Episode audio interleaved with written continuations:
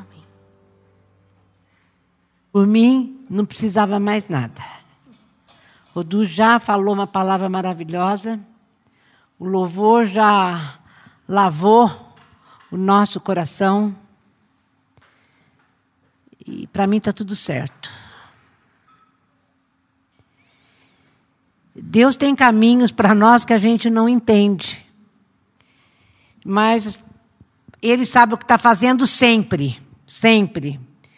E que eu possa trazer mesmo uma palavra que inunde o meu e o teu coração.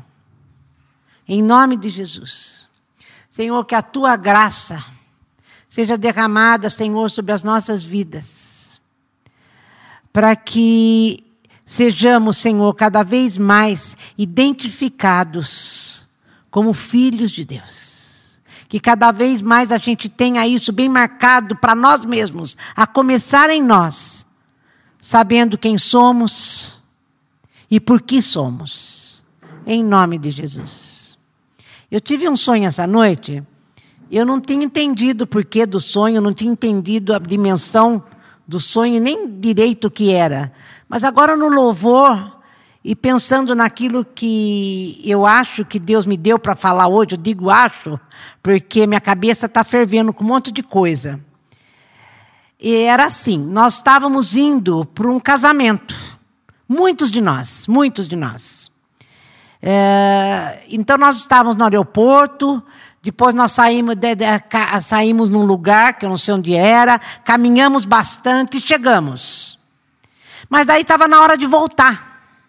Estava na hora de voltar.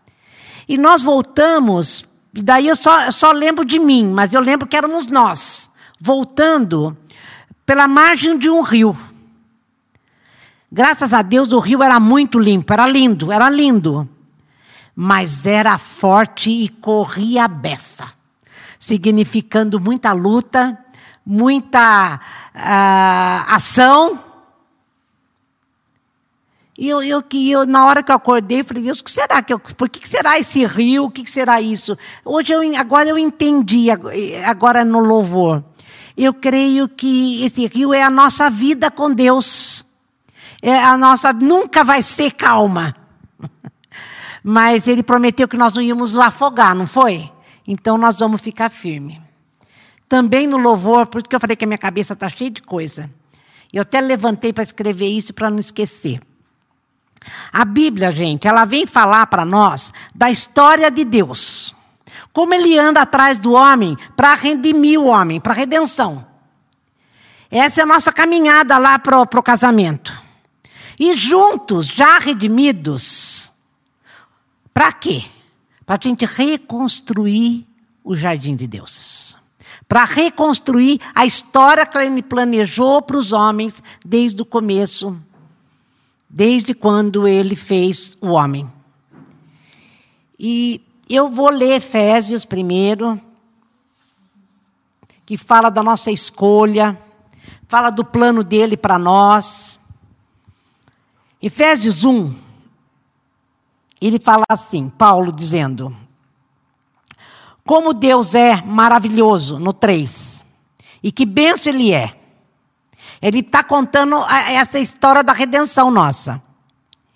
Ele é o Pai do nosso Senhor Jesus Cristo que nos leva aos mais elevados lugares de bênção. Muitos antes, muito antes que ele estabelecesse os fundamentos da terra, ele já pensava em nós e nos escolheu como alvo do seu amor para nos fazer completos e santos por meio desse amor. Há muito tempo ele decidiu nos adotar em sua família por meio de Jesus Cristo. E que prazer ele teve em planejar tudo isso. Foi por sua vontade que agora participamos da celebração desse presente dado por seu filho amado totalmente de graça. Por causa do sacrifício do Messias, que derramou seu sangue no altar da cruz, somos um povo livre Estamos livres das punições decorrentes das nossas maldades. E a verdade é que somos totalmente livres. Ele pensou em tudo isso, providenciou tudo de que precisamos, fomos incluídos nos planos que ele teve tanto prazer em executar. Ele fez tudo isso antes de nós, em Cristo, um plano de longo alcance e em tudo está ajustado e centralizado nele, nos mais altos céus e na terra. Aqui eu estou falando aquilo que eu acabei de falar. É Deus andando atrás de nós para a gente ter a história com Ele. A partir daqui, eu começo, a partir disso lindo aqui, eu começo a fazer parte da história de Deus. Não é a minha história, eu não tenho história própria. Nós vivemos a história de Deus. Acho que é isso que eu quero falar nessa noite. É, 12. É, foi em Cristo que descobrimos quem somos e por que vivemos. Muito antes de ouvirmos falar de Cristo e depositarmos a esperança nele, ele já pensava em nós e tinha planos de nos dar uma vida gloriosa, que é parte do propósito geral que ele está executando em tudo e em todos. Isso, gente, Efésios é, é, é, é rico demais. Mas o que eu quero uh, centralizar hoje é só isso é sobre por que, que Ele está nos chamando e por que, que Ele nos chama. É por isso que da primeira vez que ouvi falar da plena confiança que vocês têm no Senhor e do amor que dedicam a todos os seguidores de Jesus, não pude parar de dar graças a Deus por vocês. Toda vez que oro, penso em vocês e dou graças.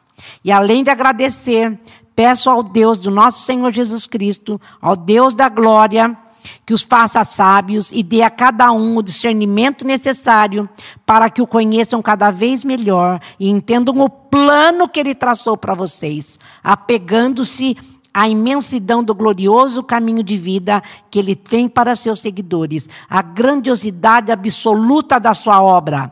É em nós que confiamos nele. Força sem fim, poder sem limite. 2 agora, 7 a 10.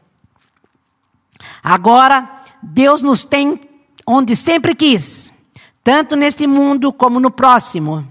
Ele quis derramar sobre nós graça e bondade em Cristo Jesus. A salvação foi ideia e obra dele. Nossa parte em tudo isso é apenas confiar nele o bastante para permitir que ele haja em nossa vida. É o imenso presente de Deus. Não somos, não somos protagonistas nessa história. Grava aí na tua Bíblia, risca ela. Não somos protagonistas nessa história. Como eu comecei falando, nós estamos fazendo parte da história de Deus. Não é a nossa história. Se fosse o caso, andaríamos por aí nos vangloriando do que fizemos. Não, nada fizemos, nem nos salvamos. Deus faz tudo e nos salva. Ele criou cada um de nós por meio de Cristo Jesus. A Ele nos unimos nessa obra grandiosa. A boa obra que Ele deseja que executemos e que faremos bem em realizar. No 3 agora. 7 não, eu acho que eu errei alguma coisa aqui. É no 2 ainda, 13 e 14. 13, não, 14. É, não, é o 3 mesmo, capítulo 3, desculpa, hein? Foi tudo de última hora. 3, 7 a 11. E é para isso que dedico a minha vida ajudar todos a entender a mensagem e a responder o seu apelo. Sobre o pleno cuidado de Deus, ela foi-me dada como um presente, uma grata surpresa. 14 a 19. Minha resposta não, 11. Tudo está acontecendo conforme o plano de Deus executado em Cristo Jesus. Quando confiamos nele, temos liberdade para dizer o que deve ser dito e ousadia para ir onde for preciso. Então, não permitam que as lutas que estou enfrentando por causa de vocês o desanimem. Coragem. Minha resposta é ajoelhar-me na presença do Pai, o magnífico Pai dos céus e da terra. Não me canso de pedir que Ele os fortaleça pelo seu espírito, não com força humana, mas com seu glorioso poder interior para que Cristo viva em vocês, que o convidam a entrar no coração. Peço a Ele, cheios de amor, que vocês sejam capazes de participar com os demais seguidores de Jesus da dimensão insondável do amor de Cristo. Experimente a largura, testem seu comprimento, subam às alturas, vivam uma vida cheia da plenitude de Deus. É maravilhoso esse plano que Deus mostra para nós de redenção do homem. Ele falou: Olha, eu escolhi vocês no meu filho por amor, e ele vai fazer tudo em vocês, por vocês. E daí a gente começa a achar que a gente é o máximo. A gente começa a achar que o mundo gira ao nosso redor, na minha história. Então, porque eu faço parte de Deus, eu não posso ter. É, falar aqui que as pessoas digam não para mim. Eu, não, eu tenho que viver a história, aquilo que eu acho que é bom para mim, eu quero viver ela inteira, não aquilo que Deus tem para mim. Eu começo a achar que Deus gira em volta da minha vida. Ele me criou para que eu fosse feliz aqui na terra. Ele nunca disse que essa terra era nosso projeto. Ele nunca disse que essa vida era para mim mesma. Ele é como ele falou, nós não somos protagonistas dessa história. Deus nos escolheu para Ele e através dele, para a gente juntos, como eu falei, sermos colaboradores dele e reconstruir o jardim de Deus. Deus quis formar um povo e, e um vai ajudar o outro. É isso que ele está falando. Eu não posso querer que Deus me sirva e não, não, não deixe que nada aconteça comigo. Como eu falei, a volta desse casamento que nós estávamos era à beira da, da, de um rio que era muito caudaloso, era muito forte, ele corria muito forte. Mas eu só estava do lado de fora do rio. O nosso lugar não é ficar de lado de fora do rio, é estar tá dentro do rio. É estar tá lá dentro, no meio daquelas águas turbulentas, sabendo que Ele vai nos salvar porque nos ama. Porque a história, como eu falei, não é a nossa história. Eu tenho que viver a história dele. A história dele. Agora, gente, olha, quando ele fala aqui no capítulo 1, é, no 18, 19, assim, ó. Para que eu conheça cada vez melhor, entendam o plano que ele traçou para vocês apegando-se à imensidão do glorioso caminho de vida que ele tem para os seus seguidores, a grandiosidade absoluta da sua obra em nós, e que a gente confie nele, força sem fim, poder sem limite. Eu lembrei da vida de Esther. É, eu lembrei daquele pedaço aonde a Esther, o tio dela, fala o, que ela não podia chegar diante do rei, porque senão ela ia ser decapitada, né? E ela fica amarelando, ela quer amarela, porque ela fala: olha, olha como é que tá. Se eu for, eu, eu morro, como é que eu faço? Daí o tio dela fala para ela assim: escuta bem, você acha que foi, não foi para isso que você foi levantada para ser rainha? Não foi para esse momento em que você foi chamada para agir? Não foi esse o papel, ou a escolha de Deus na sua vida? Você não acha que você é bonita desse jeito? E Deus, é, porque o livro de Esther fala sobre a providência de Deus, é Deus tentando salvar o povo através da, ia salvar através da Esther. E é por isso que o tio fala. Esther, você acha que Deus te fez tudo isso e bonita desse jeito para que você fosse escolhida para ser rainha? Para quê? para você ser rainha e viver no palácio e ser servida por todos e tudo dar certo na sua vida. Não, é para você tá, entrar na obra de salvação do povo de Deus. É isso que eu comecei a lembrar. Eu comecei a lembrar que Deus nos chamou, gente, para essa hora. Chegou, a, nós chegamos a essa posição para momentos como esse, para sermos sal e luz. Ser sal e luz. Deus nos chamou para um tempo como esse. Outro dia a Nanda estava falando, acho que foi em Romanos mesmo, que nós estávamos falando. Eu não sei se foi uma conversa particular nossa, não. Acho que ela estava dando no estudo. Que foi no estudo. Que foi, é um, ela se sente privilegiada, e eu também falo a mesma coisa, em ter nascido nessa época e não ter nascido na outra. Por que será que eu nasci nessa geração e para passar por uma pandemia dessa, para passar tudo que nós estamos passando? Será que não é para estar tá agindo na história de Deus no meio do povo? Ou é para ser preservado e falar, tá vendo? Vocês tiveram, mas eu não tive. Não, de jeito nenhum. Nós não somos protagonistas da história. Nós não somos. E eu até falei para o Fábio que o Spurgeon, e eu estava lendo hoje, o Spurgeon escreve assim: em tempos escuros, Deus fabrica lâmpadas com as quais ele ilumina a escuridão. Você não acha que você foi levantado para uma época como essa para iluminar a escuridão que o mundo está? Para agir na história de redenção dos homens? De poder estar tá falando, olha, Deus tem um plano melhor, uma vida melhor para nós. Ele não te chamou para você viver na tua casinha, no teu palácio, do teu jeitinho, do jeito que você quer. Não. Deus chamou para que você entre na história dele e seja colaborador com ele. E daí o próprio Spurgeon fala que o Martim Lutero, quando o Papa e os padres lá vender as indulgências, né? O, o Lutero era pequeno, e via o pai comprar os lugares lá no céu. Porque era assim, eles chegavam e falavam, olha, você quer é, ter um lugar lá no céu para tua família? Então você tem que dar tanto. Se for só para você, é um preço, mas para tua família é tanto. E assim foi, a igreja fazia isso. A igreja fazia isso. Foi por isso que Martim Lutero, não sei quanto tempo depois, ele era criança quando estava acontecendo tudo isso, ele se levantou contra isso e pregou que não tem nada, não é por obras. Não é por obras, ninguém merece. A história da redenção é entre Deus e o homem. E é por graça. E o homem não tem nada a ver com isso, como eu li, para que ninguém se glorie e para ninguém ache que é especial. Às vezes eu escuto algumas histórias. Não, eu, tô, eu não estou feliz porque é, não aconteceu do jeito que eu queria. Deus não te chamou para ser feliz por causa de ser do jeito que você queria. Deus chamou você para ser feliz para viver a história dele.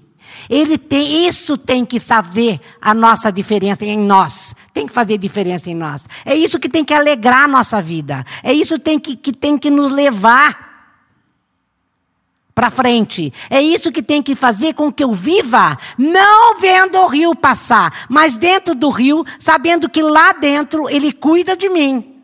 Porque eu já fui até o casamento, eu já cheguei diante dele. E lá eu me casei com ele.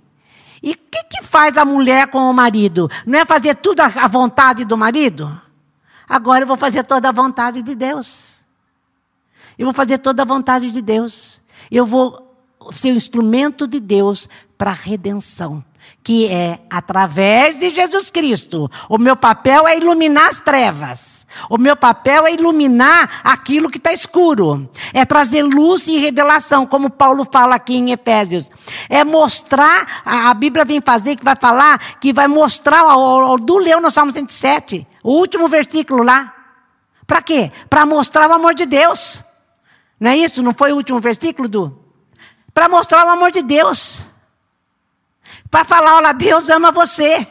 Deus te quer não para você ter tua vidinha sem contrariedades. Não, vai ter contrariedade, vai ter luta, mas Deus é por você. Agora entra na história de Deus. É uma aventura viver na história de Deus. É uma aventura, não é fácil e é uma aventura. Mas ele está falando: olha, você é salvo, sabe para quê? Para salvar. Você é ensinado, sabe para quê? Para ensinar. É para isso que ele nos chamou. É para isso que nós estamos aqui, querendo dizer que ele te ama e é tempo da gente ter essa revelação, como ele falou no versículo acho que 3, para você ter a dimensão da largura, da profundidade, do cumprimento do amor de Deus. Creia nesse amor de Deus. Creia nesse amor de Deus. Deus tem um plano para mim e para você. Como dizia o Du, se ele determinar não falei que eu não precisava pregar, que Du já tinha falado? Se ele falar que a seca vai ser seca, não adianta você trazer a água do, do céu. E se ele falou que vai prosperar, ele vai prosperar independente da seca. Tudo é plano de Deus. Como ele fala aqui no 3, Paulo, é para isso que dedico a minha vida ajudar todos a entender a mensagem e a responder ao seu apelo. Sobre o pleno cuidado de Deus, ela me foi dada como um presente, uma grata surpresa. Cumpra a sua vocação. Deus te chamou e te deu uma vocação, deu um propósito na tua vida. Cumpra esse propósito, cumpra essa vocação. Eu acho que é tempo de nós, povo de Deus, igreja de Deus, entender para que, que nós somos chamados. Nunca é para a gente mesmo, sempre é em função do outro. Sempre é em função do outro. Se não for em função do outro, nós estamos é, parados em algum lugar. Talvez você esteja na margem do rio, achando que o rio está muito forte e você não quer entrar. Mas é tempo da gente viver pensando no outro. E pensando nisso, olha lá em 1 Coríntios. Deixa eu ver que é isso mesmo. 1 Coríntios 12, onde ele fala sobre os dons. 12, deixa eu ver qual deles. Eu não marquei. 19. 19, 12 e 19. Quer ser feliz? Cumpra a sua vocação. Cumpra a sua vocação. É, quero também que entendam a diversidade, que é a diversidade, porque ele fala, para quem não sabe, em 1 Coríntios 12, ele está falando que Deus deu um dom para cada um. E que por que, que ele deu um para cada um? Porque se ele desse tudo para mim, eu não ia precisar de você. Como Deus pensa em coletivo, ele não pensa em individual, ele deu um para cada um para que a gente dependa um do outro e a gente passe a também andar em coletivo. Então ele fala assim, ó. Quero também que entendam que a diversidade mantém a importância de cada parte, impedindo que cada um dê valor apenas a si mesmo. Agora, olha isso. Por melhores que sejam, vocês só têm importância por fazerem parte do corpo. Eu achei essa frase assim tremenda. Você pode ser muito bom naquilo que você faz. Você pode ser maravilhoso, mas ele está falando, ó, por melhor que você seja, você só tem importância por fazer parte do corpo. Se você não for corpo de Cristo, você pode saber a Bíblia de ponta a ponta. Se você não fizer parte do corpo de Cristo, a igreja, e Cristo a cabeça, você não vai passar nada, você não é nada. Porque ele está falando que você só tem importância por fazer parte do corpo. Eu não sei até onde você pensa sobre isso. Às vezes eu me vejo é, em, com, com conflito com algumas pessoas por causa disso. As pessoas sofrem porque a vida dela não está do jeito que ela gostaria que fosse. Mas se Deus falou que a tua vida não seria daquele jeito, por que, que você não se alegra com a vida que Deus deu para você? É mais ou menos isso que eu quero falar. Eu estou tudo no mais ou menos hoje, né? E mais ou menos isso. Mas eu, eu entendi isso hoje que Deus nos escolheu, gente, aquele, aquela parte de Efésios, que eu, tudo que Jesus passou e tudo que aconteceu, eu creio que foi naquela parte do meu sonho que eu não tenho, eu não, não lembro do que aconteceu lá. Mas era muita gente. Mas eu lembro da volta.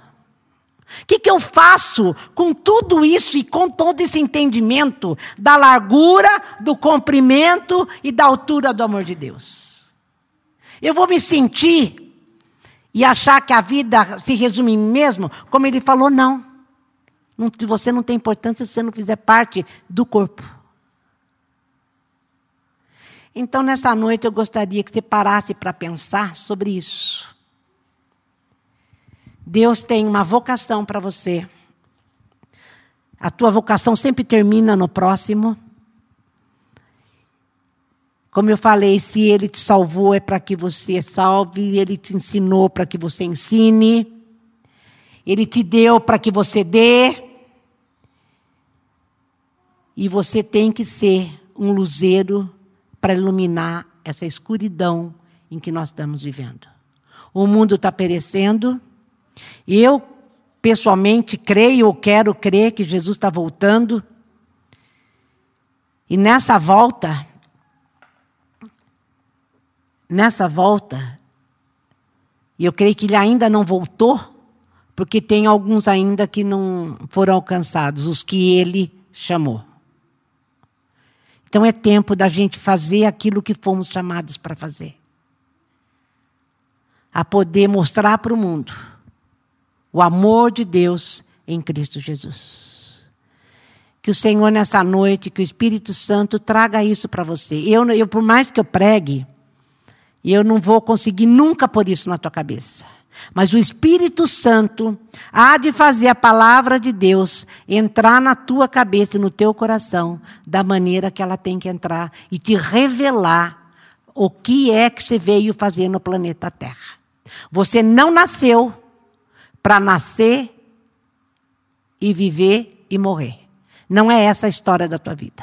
A história da tua vida é a história que Deus escreveu para você, não aquilo que você achou que deveria viver.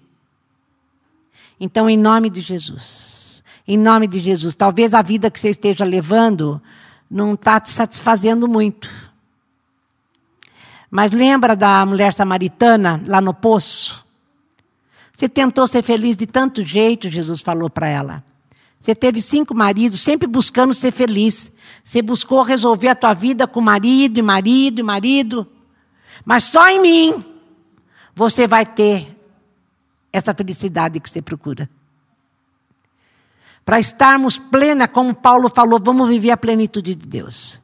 Para estarmos felizes, só poderemos estar felizes se vivermos a plenitude de Deus. E a plenitude de Deus é viver isso que Ele nos chamou para viver. Então, nessa noite, fecha teus olhos. Peça para o Senhor. Deita, ajoelha, senta, fica em pé. O que você quiser.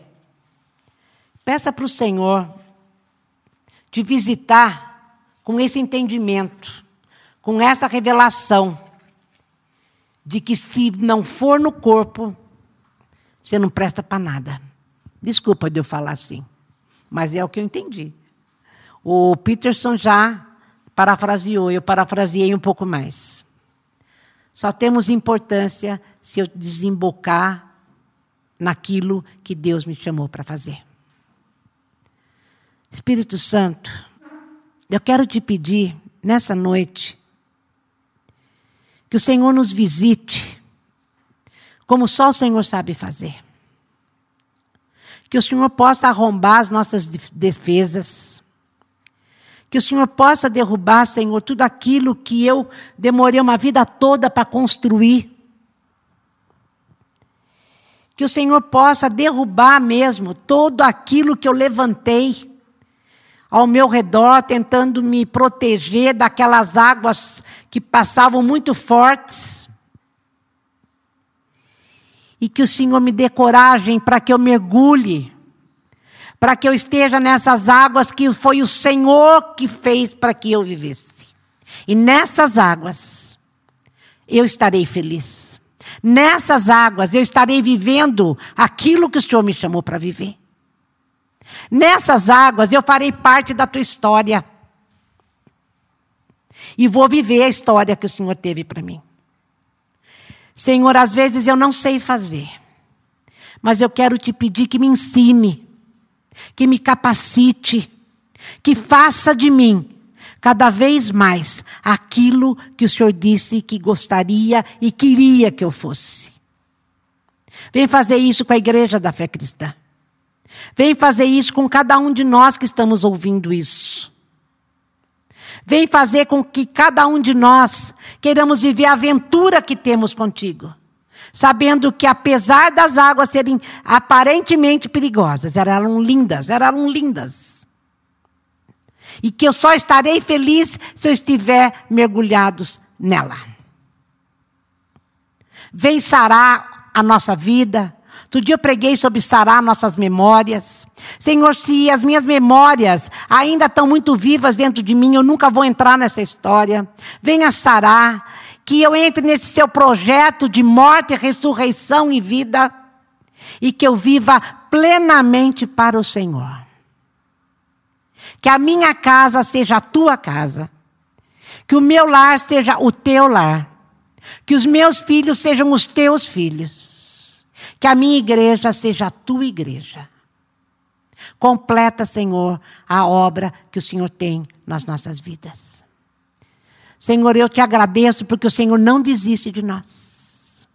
A tua graça, a tua graça, mesmo quando eu erro, a tua graça vem e me faz levantar e começar de novo. Bendita graça, bendita graça. Louvado seja o teu nome, Jesus Cristo. Obrigado por tão grande amor. Obrigado porque, através do Senhor, eu pude entrar na história. Na história que o Pai escreveu para os homens. Bendito seja o teu santo nome.